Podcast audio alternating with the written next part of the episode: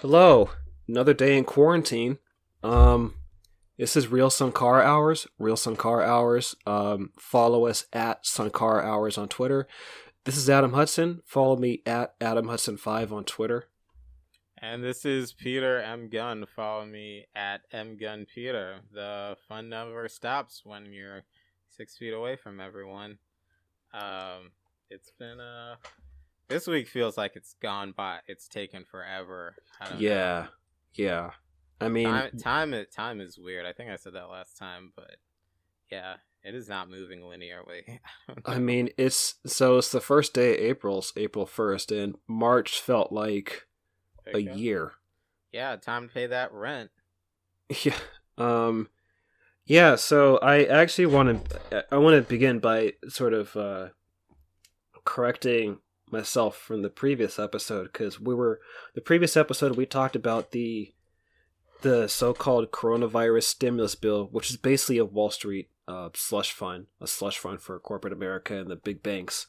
Um in in the bill, uh I said that um part of the bill was an expansion on unemployment benefits, and I, I credited that to Sanders, but um, turns out it was uh, Michael Bennet, and I think Chuck Schumer, but uh, mostly Michael Bennet, who, Michael It- Bennet. yeah, Senator Michael Bennet, he was the one who inserted the uh, unemployment benefits um, part in the bill, and and the reason why I want to kind of bring that up is because I was thinking about the previous episode, and I think I should have been a little more harsh on Bernie Sanders because there is that speech he did about basically, I think, trying to prevent the Republicans from cutting unemployment benefits in the bill.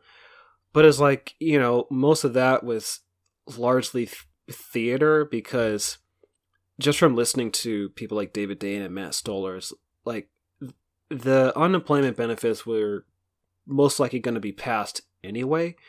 So, it, you know, it, it seemed like Bernie Sanders was taking credit for something that he didn't really put in the bill. But I think I really, I, I do. There's been, I think, some legitimate criticism of Sanders, uh, vis- regarding the bill, and I do think that, um, he, uh, like there should have been a split in the bill between the unemployment benefits and the payouts on one hand versus the bulk of the bailout, which was this massive just slush fund. Yeah. Uh, for corporate America. So I think the bill it should have been split up. There's no reason for the two things to be put in the same bill. Yeah, that's a really good point. Um, because Republicans do that shit all the time. They're just like, no, we'll just we'll just pass it piecemeal or whatever. And if the demo, well, it's not if the Democrats are smart if they care. I don't. They do. I mean, the Democrats do what they do, which is not anything. Which is like the bare minimum they can get away with in public, and that's Right. all they do. Right. And and Bernie Sanders like I uh um you know, I was thinking about this just before we were recording. Um I I think you know, we're in deep shit right now. I mean, it's kind of obvious, but I I really really want to emphasize like the that stim the so-called stimulus really again is a Wall Street corporate slush fund. Um just trillions of dollars being funneled into the coffers of the big banks and uh, massive bailouts for large corporations. You know, we're in deep shit when it comes to the economic fallout from this pandemic, on top of the really increasingly horrific and tragic medical and human fallout of this pandemic, just more and more people dying and getting cases of, of coronavirus.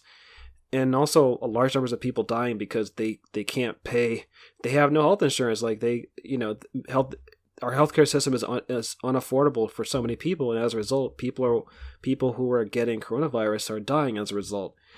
Um, and you know, given how much deep shit we're in, the bill the bill that got passed, um, I was looking into it. Even the the so-called pay, uh, pay payments that everyone's supposed to get, which is probably probably for four months, twelve hundred dollars for every month.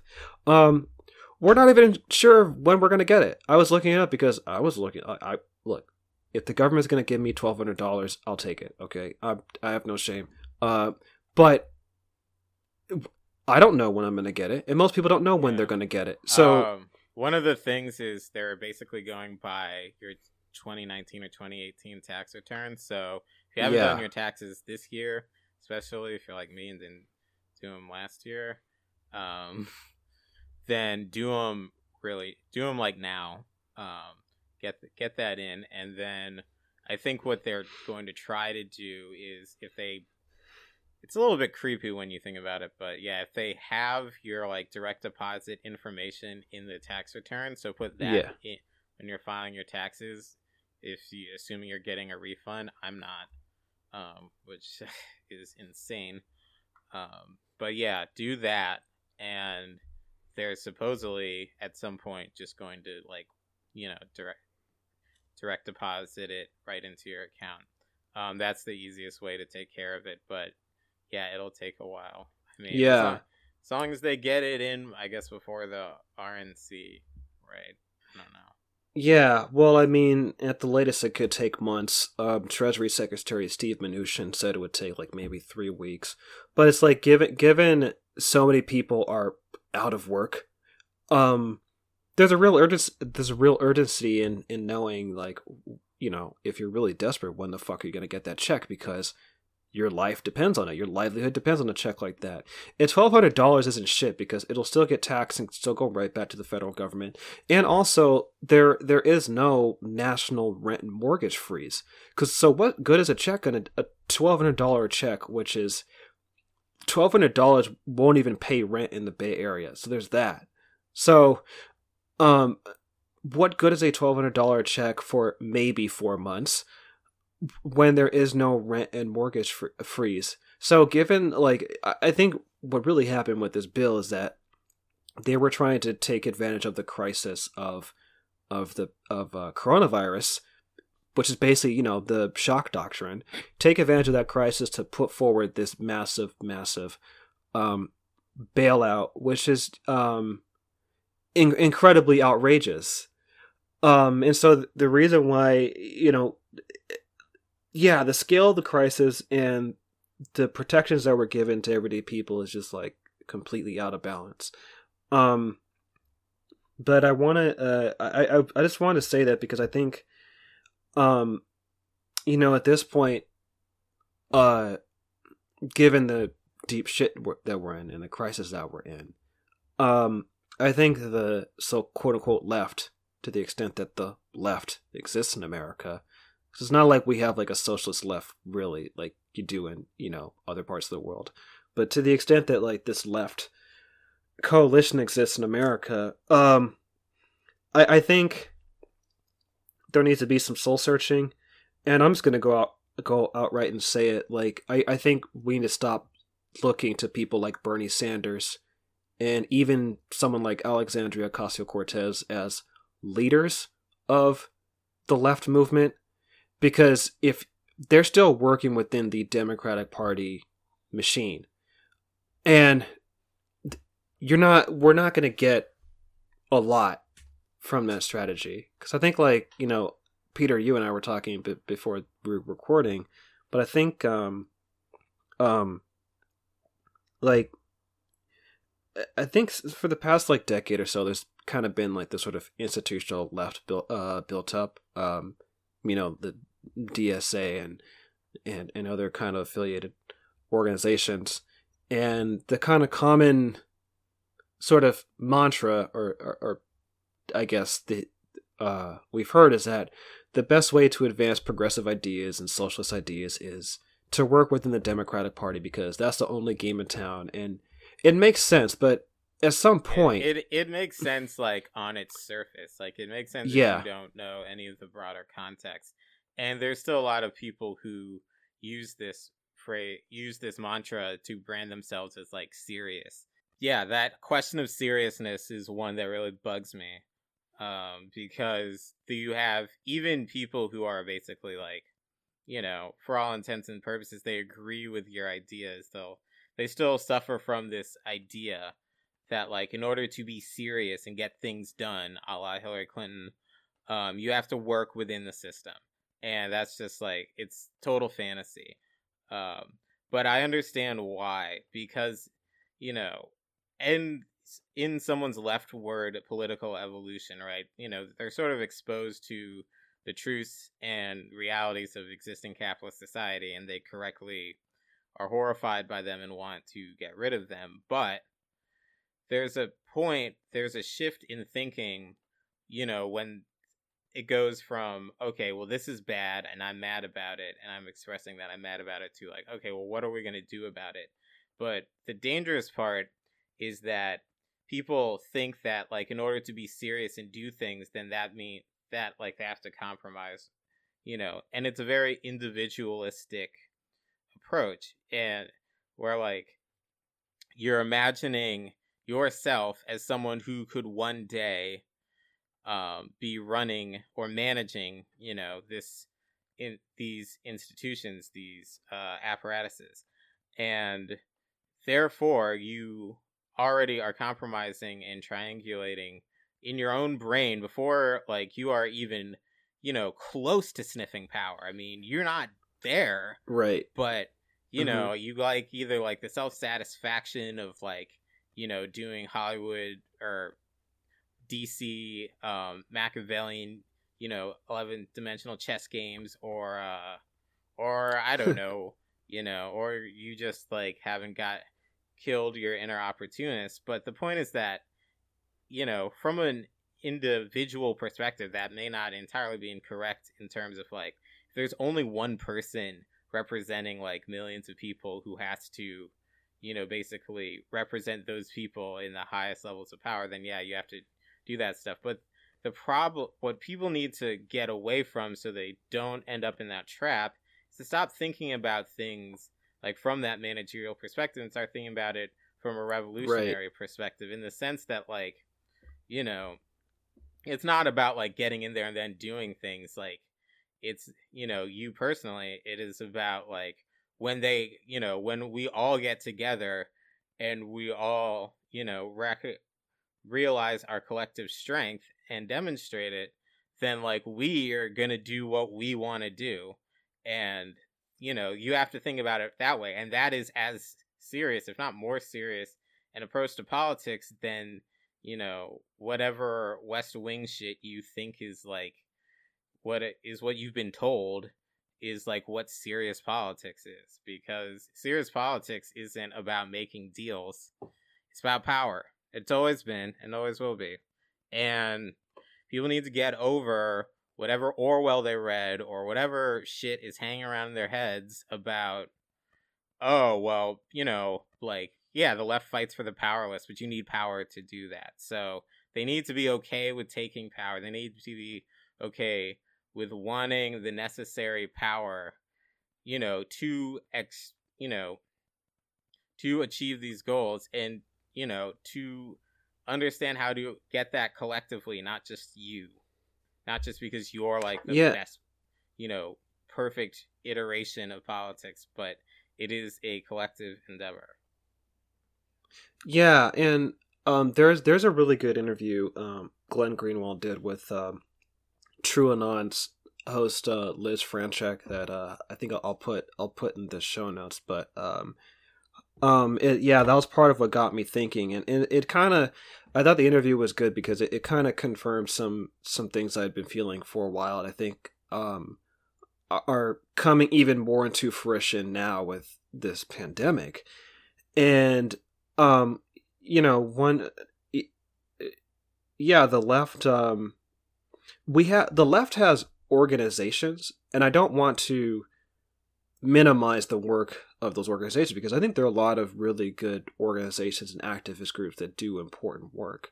But I think what's missing for again the quote unquote left that exists in America because the, and the reason why I say left in those kinds of with those kinds of qualifications is that you know I'm, I'm very kind of hesitant to say especially especially on this podcast that like that there is like a real left in America because I'm not sure if there's a real left in the sense that like it's not an organized yeah, it's left. becoming there's one, no I think. It yeah it's becoming one. Like there's there's like I think inklings of it there and I think even in our first episode we are kind of tracing it back to Occupy Wall Street. And I'll say this like just reflecting on Occupy Wall Street and Black Lives Matter like after Occupy Wall Street, like there was no post Occupy institutions with real power that were built as a, a, in the aftermath of it. And the same with Black Lives Matter, right? Particularly, this is one of um, you know, just to be constructively critical of Black Lives Matter. But one thing I noticed just just reporting on it, not just Black Lives Matter the movement, but but the issue of, of, of police violence is that there was this real um militant organic black militant uh energy that occurred eh, particularly at the height of the Ferguson protests and the other protests that went on in Oakland and Baltimore. Um but that energy was not channeled into building institutions that reflect and implement that rage and and those feelings. And it's, it was similar with occupy wall street. And i think you know to the extent that, that the left in america did anything it was either you know go into the nonprofit sector the nonprofit industrial complex sector or work within the machinery of democratic party politics Yeah. both of which Or- are, are or- flawed and i think like people have uh have fallen in love with the or they fetishize or the appearance of protest. Um, Yeah. Yeah, yeah, and also on top of that, like not just like you know that energy being funneled into the nonprofit sector and the Democratic Party apparatus. You know, one thing that that Liz mentioned that I thought was I I, th- I thought she made a really good point is that you know for a lot uh, for decades the left basically just retreated to academia and media. yeah. So to the extent that there's any kind of left conspiracy.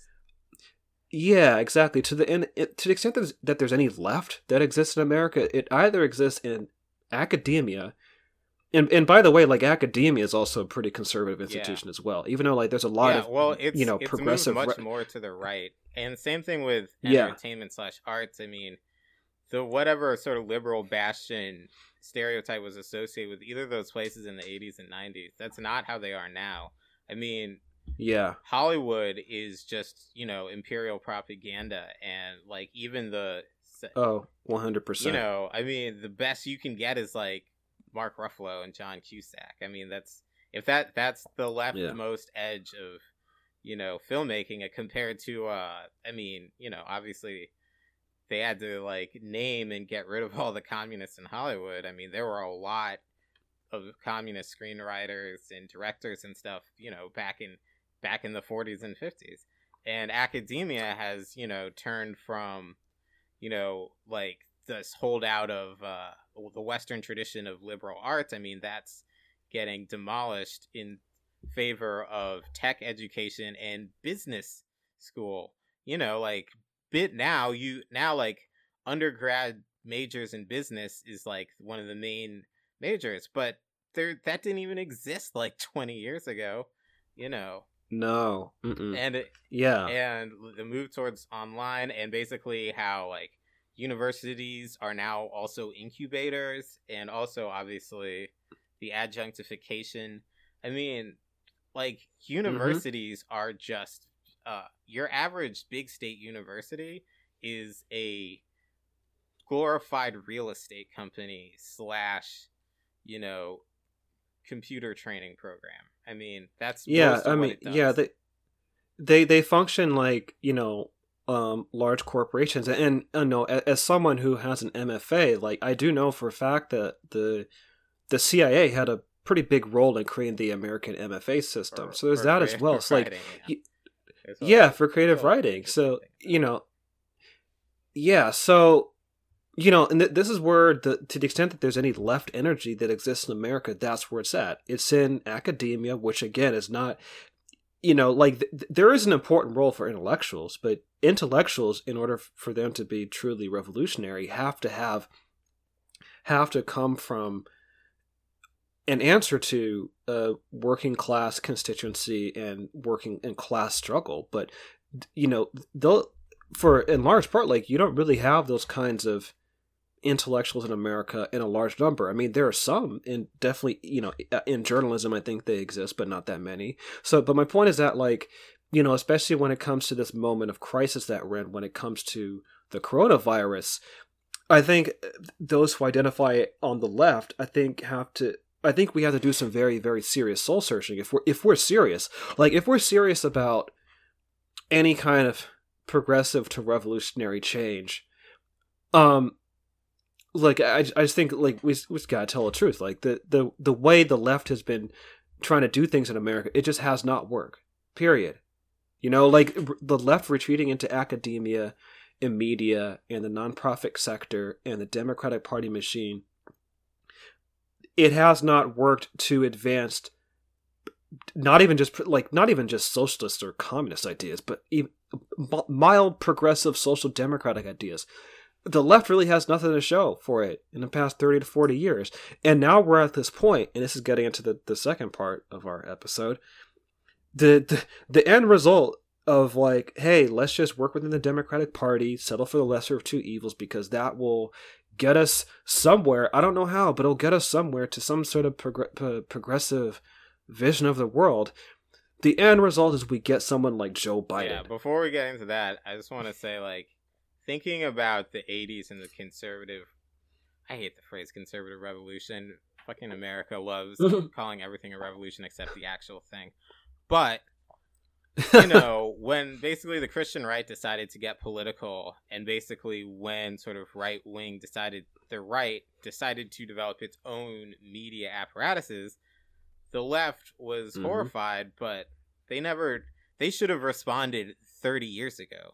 Like the stuff exactly like kind of yeah you know left media mm-hmm. ecosystems that are springing up now should have been put in place 30 years ago.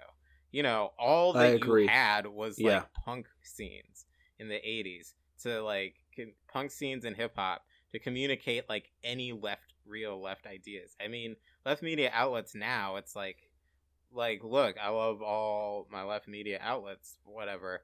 But I mean, none of them have the reach of the fucking Fox News, the Daily Caller, or any conservative talk radio.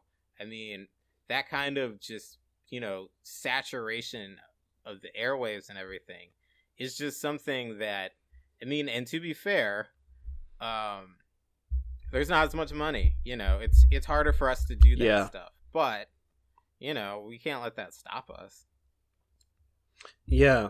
Yeah, and and even you know when it comes to black media, like I kind of I feel similarly because you know like in addition to there not being any real effective left politics, there is no real black politics in America. Period. Like Jim Clyburn and the Congressional Black Caucus, like that's not actual black politics in a sense of like you have an independent black voice that can articulate black political demands and that doesn't kowtow to outside forces or even forces that bleed the black community dry like corporate america real estate and other uh, you know the uh, prison industrial complex like those sorts of forces. Um you know when you have black elected officials in the democratic party they still have the answer to those institutional forces that work against the collective interests of black people. So it's like, you know, there is no real organized left politics or even organized politics to or, to articulate the aspirations of the working class of the most marginalized sectors of this country and the reason why I say that is because I do think that that's led to the moment that we're in now. The fact that we have no social safety net, and that the fact that like people feel some sort of relief just by getting $1200 checks for 4 months that we're not even sure we're going to get yet. Like that's where we're at and like that's not what is that compared to other countries that have single payer healthcare systems. Uh, Germany just announced I think like they're given um I think five five thousand euros wow. for freelancers like immediately. Germany, I, I, Germany's robust social democracy comes at the expense of Italy and Greece and Portugal. So the yeah, no, that's you're right. You're right. No, but you make a really good point about how like the black commi- black political class is at is at this point essentially apolitical. Like there isn't a black politics to be found. I mean, the, yeah. like in the sense of there is no site of contested struggle. There's no there's nothing that yeah. is being pushed that can that is going to change anything that can change the lives of black people. There's that's what politics is about. That's like why yeah. politics happens. and yeah, it's it's fundamentally a deal making grant, you know, writing uh, consulting class. I mean, that's that's basically what it is. There's Um. Yeah. Should we get into? So, let's get into Joe Biden. so why we're all yeah. here? The uh, the putrefying, stultifying, uh, mias miasmatic. I'm sorry. I mean, I have been lo- I've been slacking on my vocabulary exercises. Mum- mummified. Just uh, just sort of, you know, black, just like spit up of, you know, forty years of neoliberalism, just uh, just uh, leering at you. I mean, it's just it's just dis- disgusting. It's horrifying. It it it gives me like the worst feelings thinking about this man. Of course, uh, Barack Obama's best friend, Joseph R. Biden. Yeah, um, senator from Delaware, and just to kind of paraphrase something that Felix Biederman has said on Chapo that I think accurately describes Joe Biden's career, just basically a bag man for the credit card industry. So if if you if you hate credit cards, especially the, the fucking interest you have to pay on credit cards, and if you hate the fact that you can't declare bankruptcy on your student loan debt, you can blame Joe Biden for that. Because hit uh god where, where should we s- god where should we where where the fuck should we start with joe biden? Uh, it's just like there's so much shit to talk about him. Corn pop. Or- yeah or let's, um let's start with uh, you know his his best Dixiecrat friends. oh okay yeah so joe biden um okay so i'll i'll, I'll tee it up in this way um you know a lot of i've been hearing seeing a lot of liberals i don't want to get too much into twitter drama on this on this podcast but i've i've been seeing just some shit on social media from liberals that like yeah joe biden is like an ally of black people and blah blah blah. Like it's this idea that oh because um joe biden was obama's vice president and you know joe biden has a black friend in obama like it's this idea like oh he he's a white man but he's like down with the negroes. Like he's like a negro whisperer. He he, He he just he just likes black I remember. It's like the it's like the Clintons. Like, yeah, Hillary Clinton, she's she's white she's a white woman, but like, you know, she's got some black in her, okay? Like she's just she's just down with black people. Yeah. It's like Bill Clinton, like he played the saxophone and he was raised by a single yeah, mother. you He's know, just down with I black love people. Toni Morrison, but uh, that was pretty vile. She should never. She had never oh, terrible. Yeah. Clinton the first black president. That was that was nuts. Um, Yeah. I yeah, I I I I, I still think about uh during the 2012 campaign, Joe Biden is like stumping and he's like talking to a black church and he's just like and Mitt Romney said they're gonna he got the fucking southern preacher voice down pat. And Mitt Romney said they're gonna unchain Wall Street. They're gonna put y'all back in chains. Mm-hmm. Mm-hmm. Mm. Yeah, he he You tell he him, could, Biden. Uh, he he's he's got that uh psychopathic. I mean, he's like the pure psychopathic politician. This is what people don't understand about him is that he's he's psychopathic in the sense that he can, you know, fake cry in front of people and make you believe that he cares about you when he obviously doesn't. Um, he obviously doesn't care about any any people. I mean, it's it's basically like Bulworth, the movie, which I don't like, but was very So- true about Democratic Party. Is that like Yeah. So, uh, well, I just wanted to like uh, jump in because um, uh, speaking because you were talking about his, you know, his, his friends. Um, so se- segregationist Strom Thurmond, um, was a Republican from South Carolina. Strom Thurmond was a, you know, Dixiecrat, very racist Dixiecrat, who had a black daughter, by the way. Um, so, uh, he he was one of those Southern Democrats who switched to the Repu- to the Republican Party during uh Nix- as a result of Nixon's Southern strategy in the mid '60s after the Democratic Party went pro civil rights under Lyndon Johnson.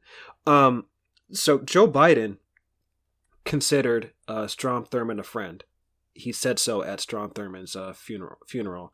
So, but but um, you know, Joe Biden when he was, um, I think he was, uh, uh he, yeah, he was a congressman in Delaware at the time. Um, I believe He was I believe, only yeah, ever like a he, senator. I don't think he ever was representative. Okay, okay, yeah. So yeah, so um, in Del- yeah, so Senator, basically he got his career, his political career. Um, actually, wait, hold on. Let me let me get the yeah. So Joe Biden, he was uh, well, anyway, in 1975. I'm I'm quoting from a uh, an NBC article, but basically this is one of the points that uh, Kamala Harris um criticized Joe Biden for. Uh yeah, he. Yeah, you're right. He was he was senator, not congressman. Okay, yeah. So he's been senator of Delaware since the early '70s. Um, he uh, he- he opposed um, federally mandated uh, school busing to de- desegregate schools. So it's part of the post civil rights um, agenda to desegregate um, busing, you know, uh, black students to white schools and vice versa to to you know make schools more diverse and desegregate. Um, Joe Biden opposed federally mandated plans to uh, uh, bus students as part of desegregation. So this is from the NBC article, and it says. Um, in 1975, Biden was representing a state where one of the first major urban school desegreg- desegregation plans had been ordered by a court. Most white parents in the Wilmington area were angry. In response, Biden sponsored not just the bill limiting courts' power, but also an amendment to an appropriations bill that barred the federal government from withholding funding from schools that remain effectively segregated. So it wasn't just that Biden opposed busing, he went even further to placate the racist fears of a lot of suburban whites who were opposed to busing. And the amendment was co sponsored by Strom Thurmond, um, a senator from South Carolina at the time. So this whole this idea like Biden has some Negro in him or something or whatever the fuck because he was Obama's vice president. Well, this guy basically got his start working with um, former Dixiecrats to oppose busing. This is early in Yeah, Biden's yeah, career. that's like him making a statement, right? Because that's the whole thing. When you're like a young senator or whatever, you gotta like get out in front of an issue and let you know, like he did it for his own personal political gain. It wasn't even like it's not really like he was responding to a constituency or whatever. Because like I mean, busing went on, you know, through the 80s and 90s. I mean, pretty sure my school district was bust. Um, but they uh but he he wanted he was in it for the love this is the whole thing about Biden is that he does he makes a point of like being the right wing Democrat and it's just like for the love of the game. He just likes doing it. He's almost a contrarian or something.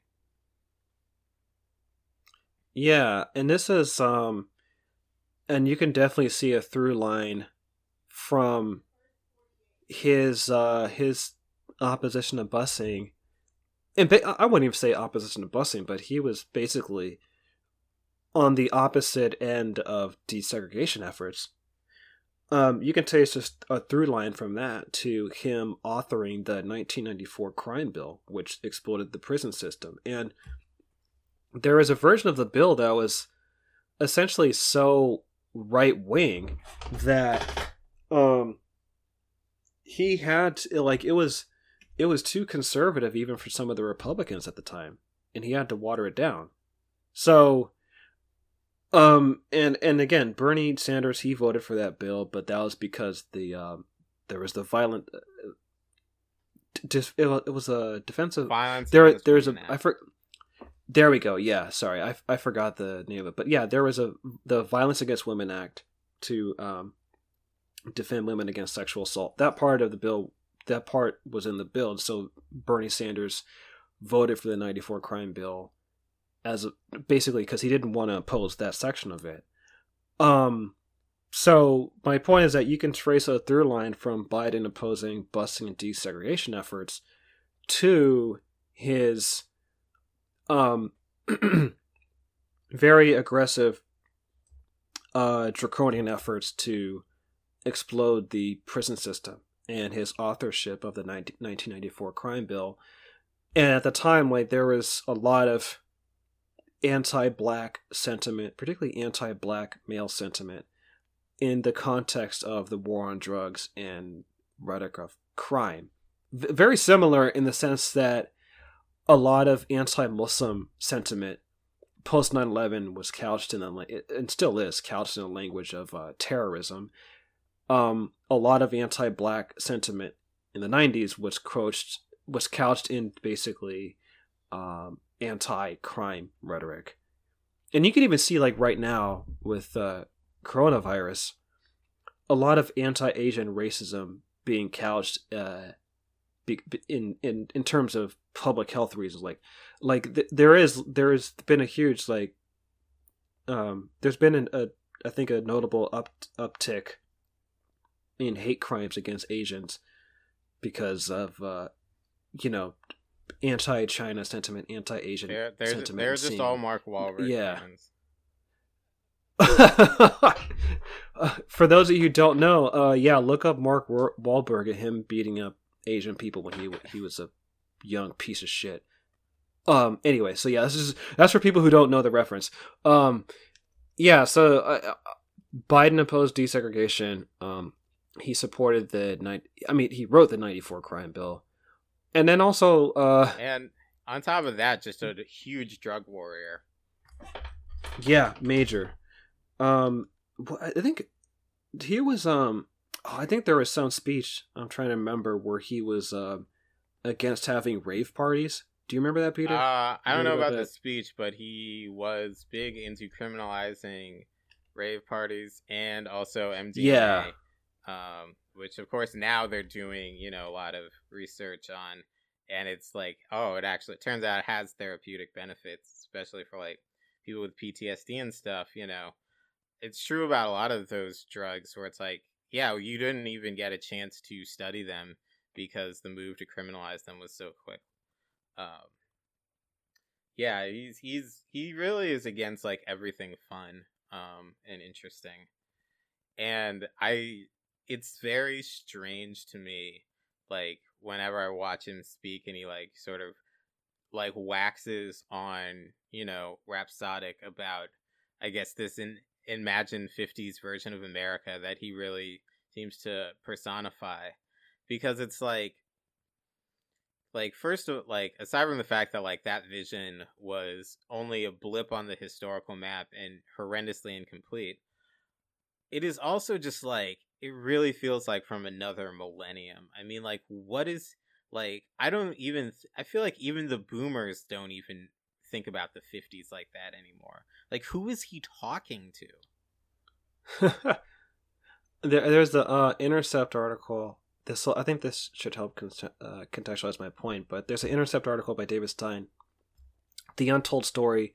Joe Biden pushed Reagan to ramp up incarceration, not the not the other way around. So, like, yeah, Joe Biden was a major drug warrior, and he helped. I mean, according to this article, anyway, uh, he pushed. He wa he was the one who helped push Reagan to ramp up the the prison state. So, um, you know, when it when it comes to his stance on M, uh, MDMA and raves, um, you can see that here.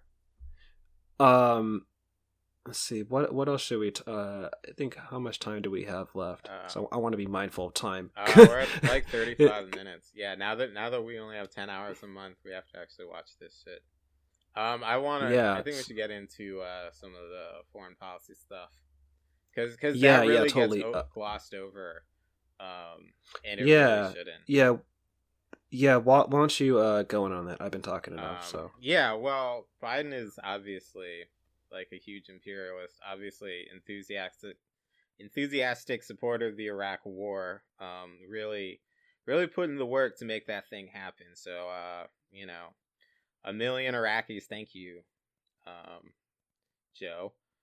But others, but he also is just like like when I'm say when I say that like he really is about that life. I mean, he was like out in front of a lot of things. Like uh, he wanted to send troops to Darfur in 2007. If you remember, like all the uh, invisible children stuff, um, when like, and it was like all the you know stuff about the uh, the genocide going on by the Sudanese government in Darfur, which was heavily. I mean, the coverage of it was heavily politicized, but I'm not going to get into all that. But wanting to send, um, just oh.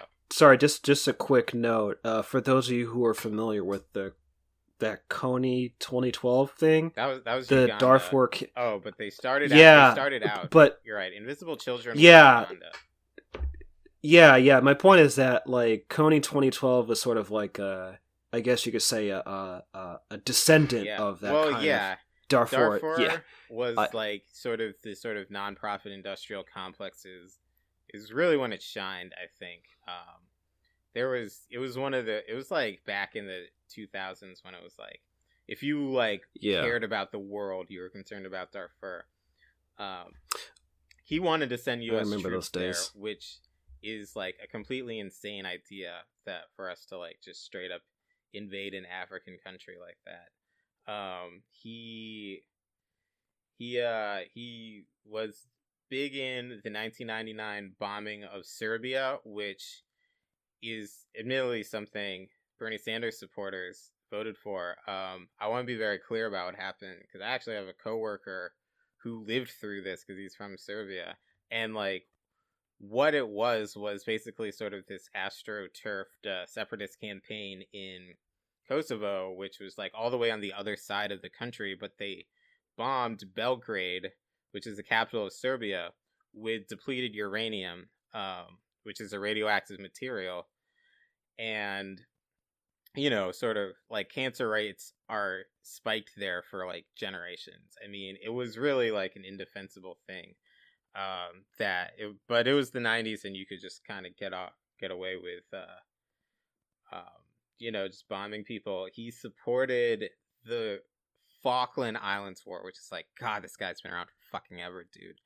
Um, Falkland Islands was basically Margaret Thatcher's picking a fight with, uh, at that point, the right wing dictatorship of Argentina over some islands in the Atlantic Ocean that the British Empire still laid claim to, and it was a lot of like uh, revanchist British Empire lovers, um, you know, getting all whooped up for uh, basically so I think Margaret Thatcher could win re-election. Um, he's big on he was big into expanding NATO, which is the main culprit for why you know relations with Russia have deteriorated so much. I know there are a lot of people who don't care about things like this because they like their stupid spy fan spy novel fantasy where Russia is just always innately evil.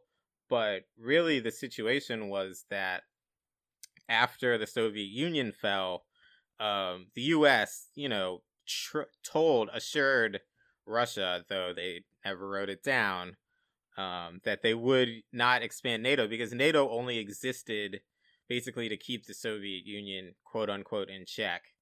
Um, and so, and you know, I mean, its main function is to ensure, is to enshrine American military presence in Europe. Um, but purportedly, after the fall of the Soviet Union, there would be no need for NATO.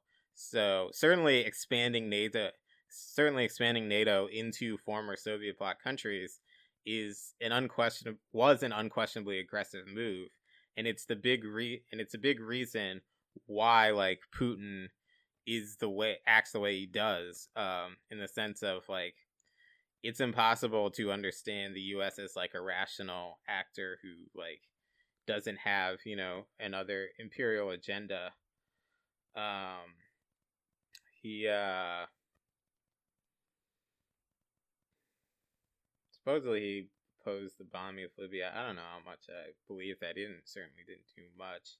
Um Yeah, I think when it came to Libya, I think, well, it was really Hillary Clinton and, Yeah. and Susan Rice who pushed for it. Yeah, But um, yeah, I don't think I don't Joe Biden, as far as I remember from that time, uh, wasn't really like he wasn't really a major opponent of the of the because even within the Obama administration, like there were some disagreements about how to handle uh, Libya and intervention there. But I think the ones within those discussions um, was mostly Hillary Clinton and uh, Susan Yeah, Rice. he he um, he's I- all in all on board for uh you know arming the uh jihadi Syrian rebels to the teeth and even like in the last debate I saw he was talking about breaking up Syria which is like look I however you fall on the Syrian you know on the Syrian civil war I think like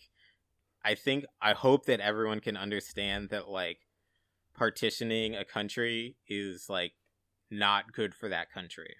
Um that like that's not like like that only ever serves imperial goals. Um Yeah, and, and and to be fair, like you know, I, um, I I don't I don't I don't want to I don't want to paint all rebel factions as jihadi in Syria No, because I think but- that the but- situation's more but complicated. but the worst but- ones he had no problem. I mean, he, he had right? no yeah, problem uh uh sent, get arming to the teeth. yeah. I just I just don't want to paint like all all the rebel forces with a broad brush. 40 minutes. Yeah, but yeah, Syria as a whole like but, but a I, whole but complicated I, can of I worms. just But want I just want people to understand that like partitioning Syria is bad. Uh, yeah, yeah, I I yeah, partitioning Syria. Yeah, I don't I don't see how that would and I don't see how that would benefit and of Syria or the larger he, uh, region. He goes above and beyond for America's greatest ally in the Middle East, um, Israel. He's he's he's he he's really putting the work there. Um, taking part, even taking part in AIPAC's annual membership drive. At one such speech, he urged the audience to pressure lawmakers to make pro-Israel policy and said that Americans cannot afford to publicly criticize Israel. Um, he, yeah, uh, but you know the other big thing, which is a little more your forte, is his enthusiastic support of Obama's drone program, right?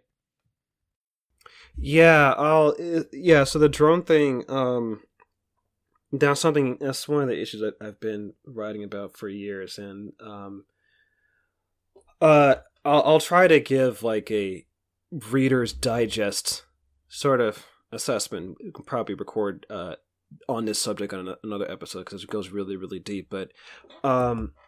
I think there is this well the kind of conventional wisdom about the Obama years when it came to foreign policy is that he was uh he was a peacenik compared to Bush, which is not true. Um, I mean, Bush's foreign policy was largely marked by invading Iraq and a massive military occupation of Iraq for much of his much of his uh, two terms. And Obama, when he campaigned, you know, he made a big deal that he opposed the Iraq War, but he also said like, I'm not opposed to all wars. I'm opposed to dumb wars. So he, Obama, also supported the uh, war in Afghanistan. Is it, I, I want to Um, say, I think the most liberal thing imaginable is the concept of a smart war. And so this was this is the, the whole smart war. That's why Obama. You can see that with Obama's embrace of uh, drone strikes, and it's not even just drone strikes. It's really a large targeted killing slash assassination program. Drone strikes are just a weapons platform to carry out the policy, which is targeted killing. And assassination in U.S. foreign policy goes back decades, even during the Cold War. I mean, so so um, Patrice Lumumba was um, assassinated by Belgian forces with uh, cooperation by the CIA. Um, eh, you know, and and also like when we, if you've seen the show Narcos on Netflix, um, you know the show does talk about like U.S. D, DEA presence, but there is also um, there were also like U.S. Special Operations Forces um, in Colombia at the time, and I think I, I was reading um, uh, Andrew Cockburn's book on on targeted killing, and it's possible that the person like no one really knows like who exactly pulled the trigger that that killed uh, Pablo Escobar, but one likely explanation I've heard is that the the person who actually pulled the trigger was probably a Delta a Delta Force sniper. So, um, basic basically Obama embraced using essentially basically like a kind of light footprint when it came to U.S. militarism. So drone strikes, airstrikes, cruise missile attacks, um, and he really fell in love with uh, JSOC, Joint Special Operations Command. They're sort of like, um, within the U.S. military, there are conventional forces, and then there are um, what what you would say like a kind of secretive paramilitary section of of the U.S. military. So U.S. Navy SEALs, the ones who killed Bin Laden, um, those are special operations forces. Basically, special operations forces are meant to do very secretive, cla- classified, risky, deadly operations um, with plausible deniability. That's the point. These missions are supposed to be secret because the reason why is because if something goes wrong, of sovereignty. Well, not even just gross violence violations of sovereignty. Like they can, it allows them to get away with things that are far more extreme than even what the U.S. military is willing to do. Things like torture, targeted killing, and, and stuff like that. So the idea of plausible deniability is it provides a layer of secrecy to protect those those essentially crimes, right? So, um, so Obama embraced that approach when it came to foreign policy. And really, if you could summarize Obama's foreign policy in one word, I would say that word is assassination. Like he just became like the assassination in chief, assassinator in chief. Right? Yeah, so he had a massive kill list, which where Obama and his his counterterrorism officials would basically decide, like, okay, um, who who's a terrorist and who's not, and the details of how they determine who's a terrorist and who's not is like military oh, like like incredibly fishy standards where um it would loop in people who are uh at best very very tangentially related to any specific terrorist organization um so that was the that's just in a nutshell again like I think that could be deserving of another yeah. episode. I can I can go really yeah. in depth I mean, on that. But my point bragged about it at that one correspondence dinner where he was like, yeah, it, and my my point is that like for you know Joe Biden, he embraced that approach. And to be fair, I'm gonna be honest, and, and look, some Sanders supporters are probably not gonna like me saying this, but Sanders really isn't that much better when it comes to drone strikes either. Like even Bernie Sanders said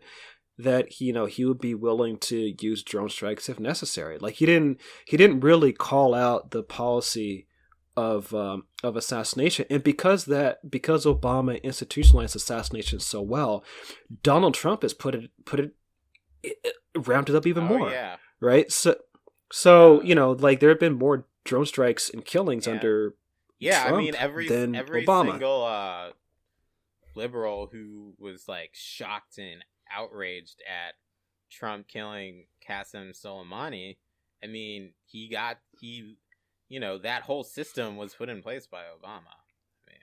yeah, yeah. Obama really, Obama. I mean, like assassination again has yeah. been in U.S. foreign he, policy he, for generations. He normalized but... the idea of like, yeah, no, if a drone strike can just kill someone, and if they and if we killed them, they probably deserved it. You know.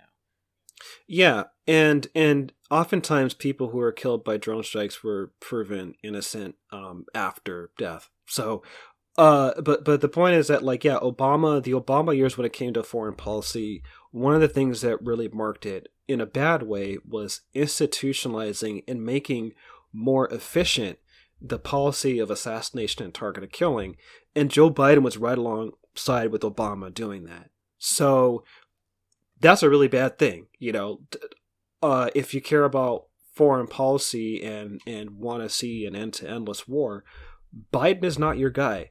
And to be completely honest, and this has been one of my main sticking points with Bernie Sanders, and I, I kind of wish that more segments of the left push Sanders on this. Even when it comes to anti-war issues, Bernie Sanders is not an anti-war candidate. Like there, there is no like. I, I can go really into this. I, I don't. I, I'm gonna try not to go on a on a long tangent on this, but this is something that really frustrates me because I've, I've, I've been to Guantanamo, I've been writing about these issues for years, is that um, there really is no actual anti-war candidate or anti-war force in progressive politics. Um, so Biden's clearly not it, and to be honest, Bernie Sanders is not it. Um, but but yeah, that's you know the drone strike thing is a is a major mark on Biden, Biden's foreign policy record. But as Peter is laying out, like it's pretty much in context with who Biden is as a yeah. major propor- major proponent of military interventionism. Um, you know, going going I, back decades. surveillance. He loves that. He loves oh yeah, yeah. The police, all the all the all the greatest hits.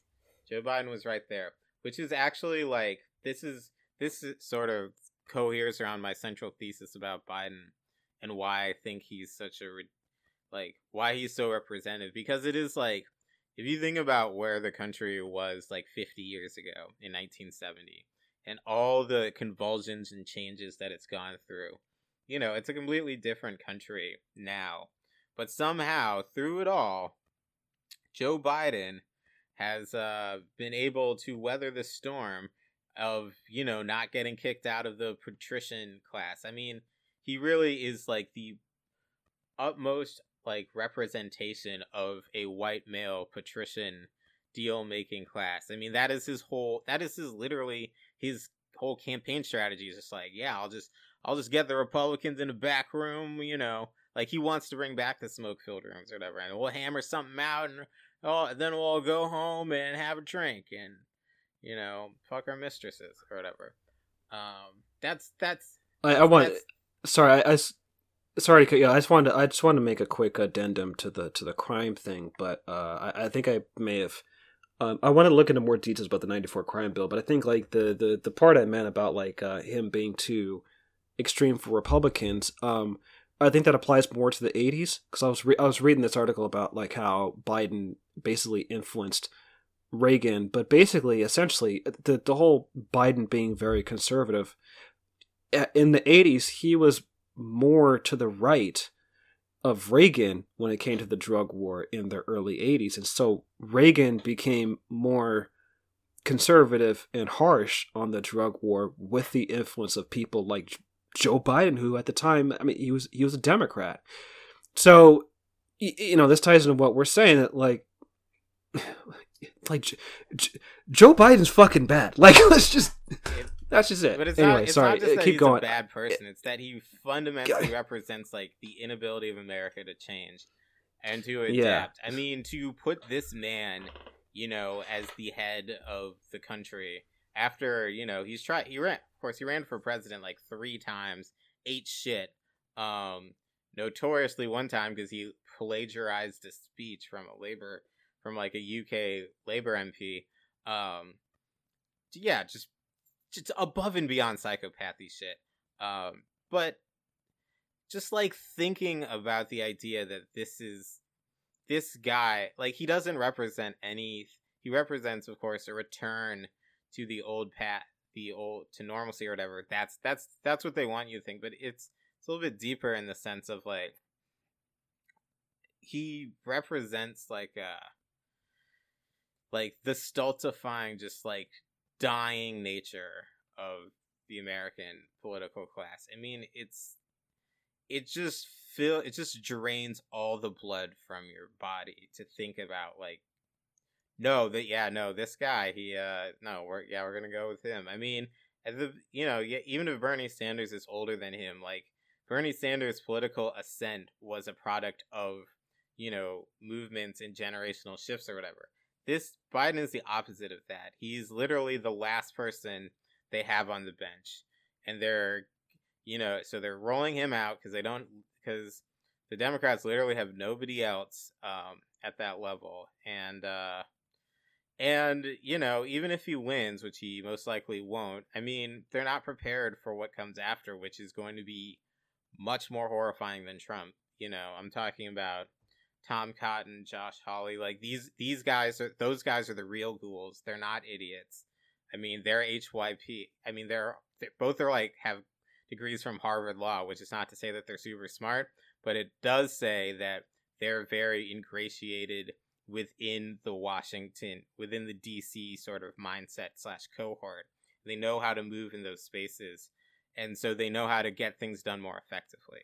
And the Democrats have no answer to that. They have nothing on the horizon that can remotely mount that challenge. And all of these MSNBC watching people who want to condescend to any of us about how serious they are about politics have no answers for that. Hmm.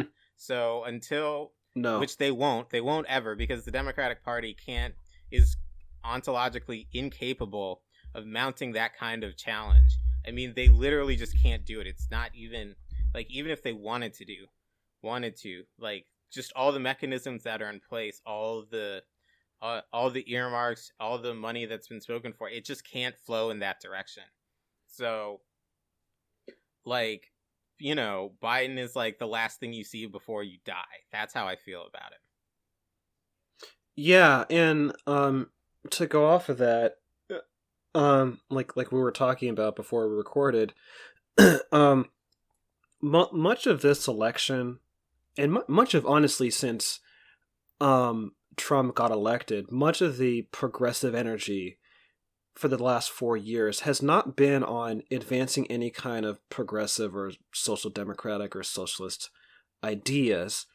It has not been even to like you know try, try to vision for what a just society and a better society could look like. Like that is not what's marked the past four years in terms of progressive energy. Liberal progressive energy wh- whatever you want to call it. Most of the energy seems to, to have been on how do we get rid of trump and how do we mitigate the damage of trump it's, it's always been about that and i feel like it's been similar it was similar to the bush years which was the bush years were just it was like okay, uh, Bush is really evil. He's fucked up. Um, how do we how do we get rid of Bush? Uh, how do we mitigate the damage of Bush?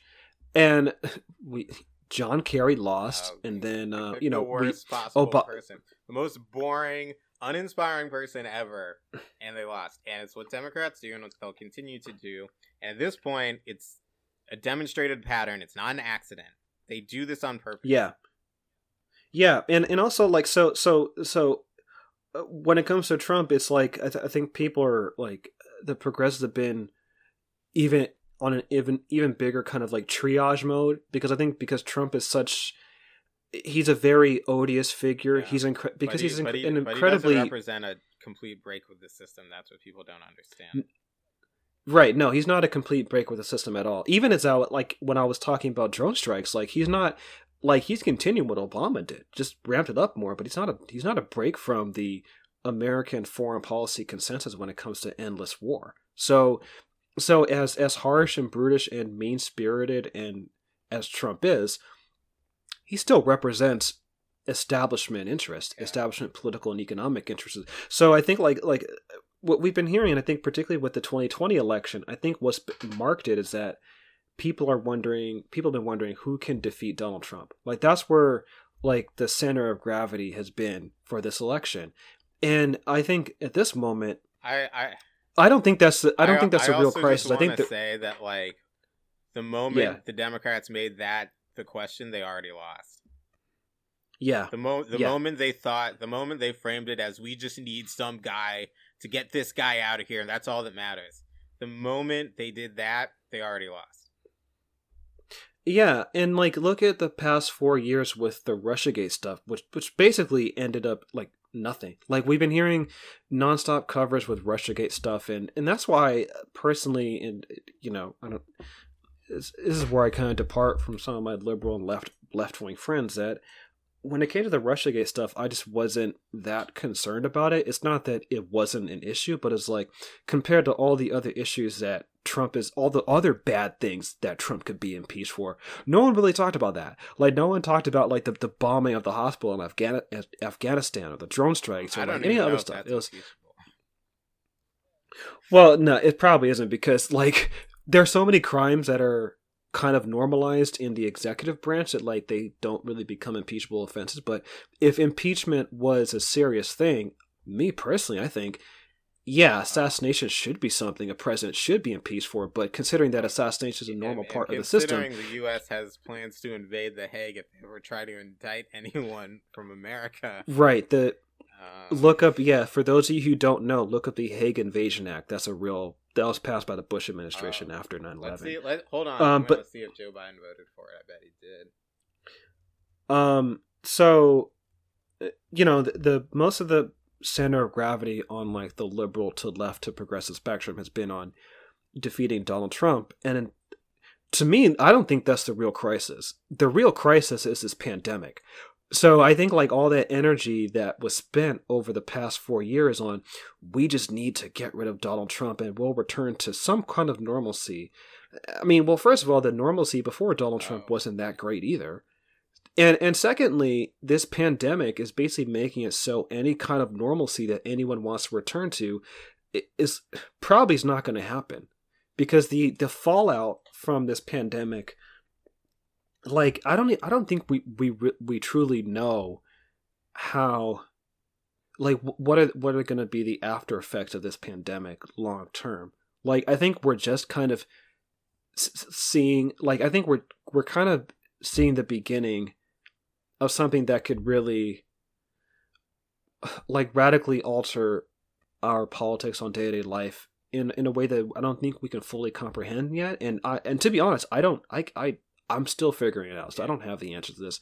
But my point is that the real crisis when it comes to the 2020 election should is not like who can defeat Trump but really it's who if you're going to elect a president who is going to take us through this pandemic? That's the real question. And uh, And, and the and uh, Joe Biden is not and- the one to do that. Once I this and once the worst of this is over, there's gonna be more climate. There's gonna be climate crises. There's there's gonna be ex- eh, nonstop crises. Yeah. Oh yeah. Also yeah, Biden hella voted for it. okay, so yeah, but Biden voted for the Hague Invasion Act. All right, there. So that's another reason to not like him. But eh, when you look at the pandemic and and think to like think to yourself, who is going to be the best candidate to take us through this pandemic? And also, once we get out of the the worst parts of this pandemic, who's going to help us deal with the climate crisis? Because I think it's fair to say that this that the climate the climate crisis and the pandemic are linked. So who's going to help us deal with that? And, and Joe Biden is not it. I'm sorry. And, and when people say when people say, "Oh, we have to vote for lesser of evils," that argument doesn't work.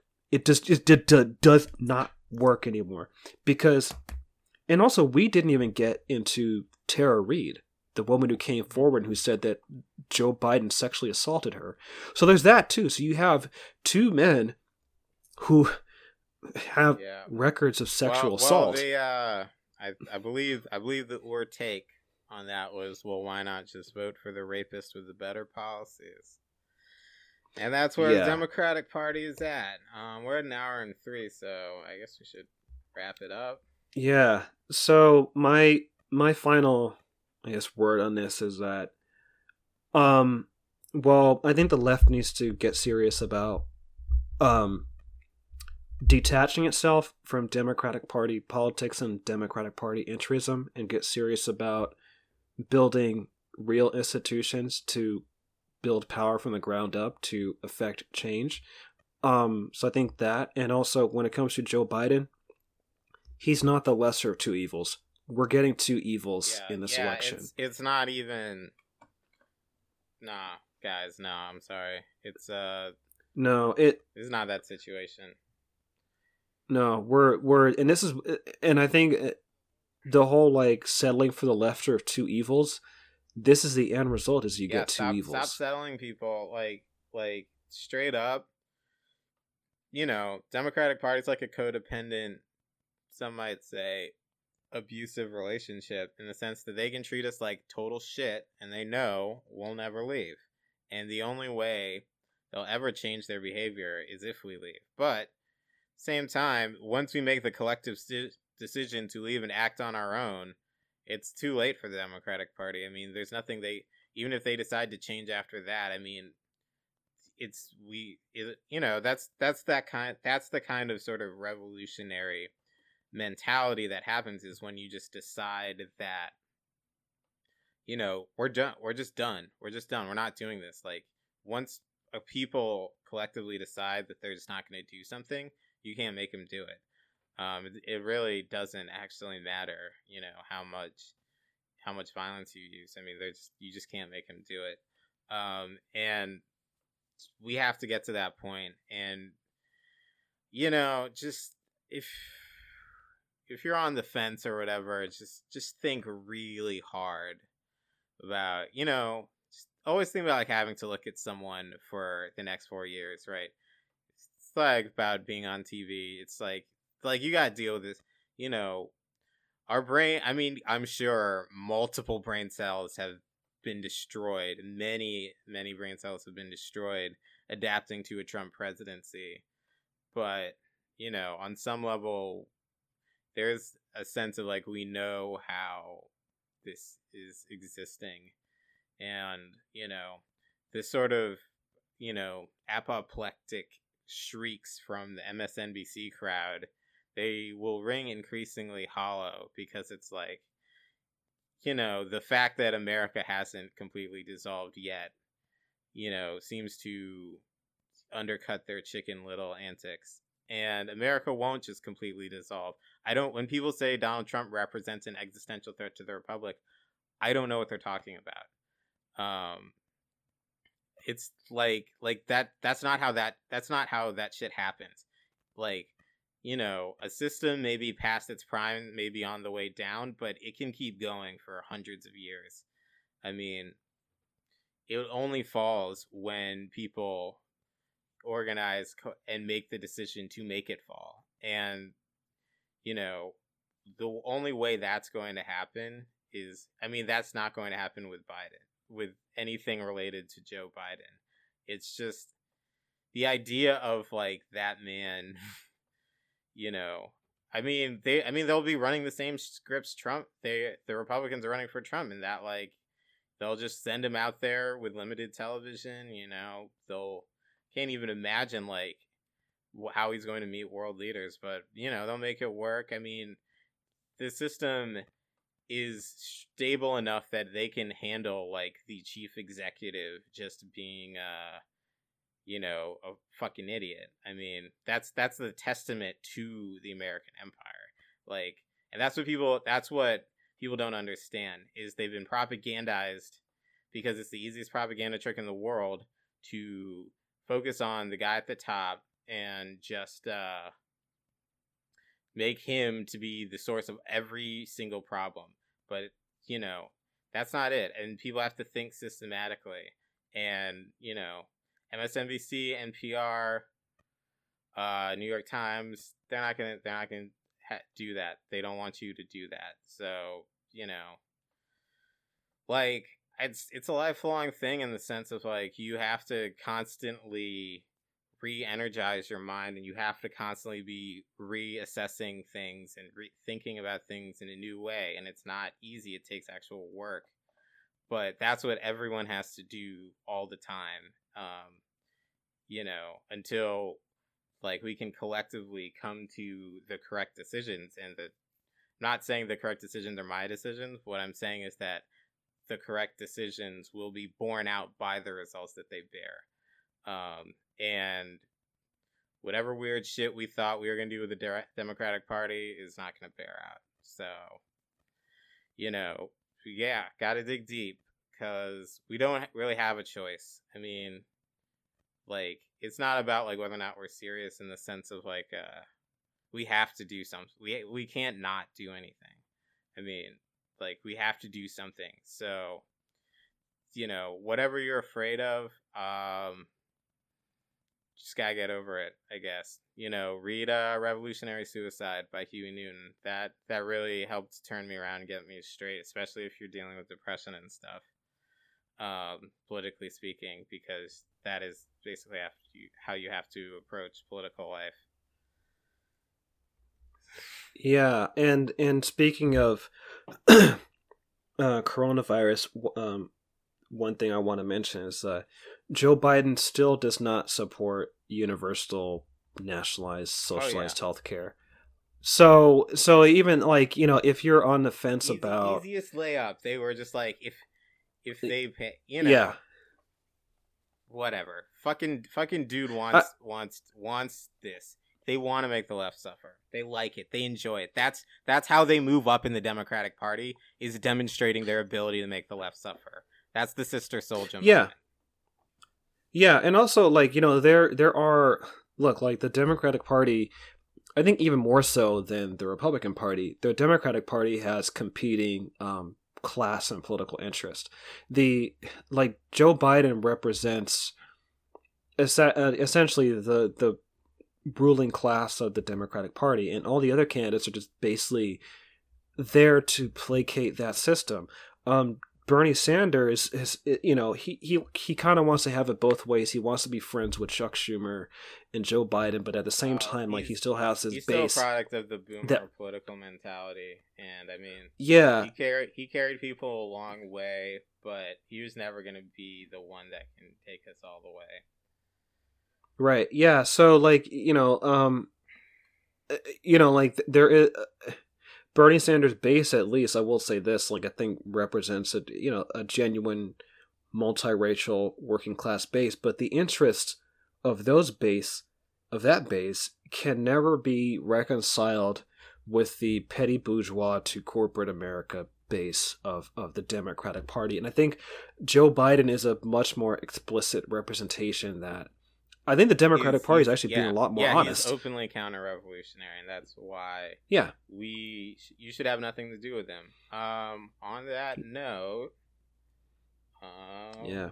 yeah, let's let's sign off. Um, All right. Yeah. Well, again, if if you're uh you know thinking about this election, who to vote for, my like my advice if Leonard Peltier. think about, like- vote for him. my advice uh think about the covid-19 and climate change and who you trust to deal with that. Um and my argument is certainly not joe biden. So um look it, don't feel bad about not voting for joe biden. I'm not voting for him. I can't stomach it. He just disgusts me. And in the context of this crisis like i can't I, I, I don't i'm not voting for someone who is just just this disgusting and totally the wrong person to deal with this crisis. The um that's how that's how I feel. I'm ending on that note. I'm not going to let anyone vote shame me into voting for Biden because I just don't give a shit anymore. I mean, I've I've I've stopped caring about like the Democratic Party a long time ago, but Joe Biden's just like, wow, this is yeah, you guys are honest about your ruling class interests. I'm done. Fuck it. I honestly stopped voting for the Democrats in 2012, so I've never been much help in that regard. Um, Yeah. But yeah, uh, I think that's all, All we right. got. Um, Yeah. next time where we go through some real revolutionary theory by Amilcar Cabral. So subscribe Yeah. to get that episode later this yeah week. subscribe yeah subscribe on our patreon patreon.com slash real hours follow us at suncar hours on twitter and i believe um, we have our rss feed um, I'll, I'll, I'll put that on social media so you guys can follow us follow our rss feed i know a couple of you guys have asked so we're getting that up and running and um, we're on spotify we'll be on itunes um, it's just been taking us a while to get all that straightened out um, but yeah, uh, stay safe. Um, take care of yourself. Take care of each other.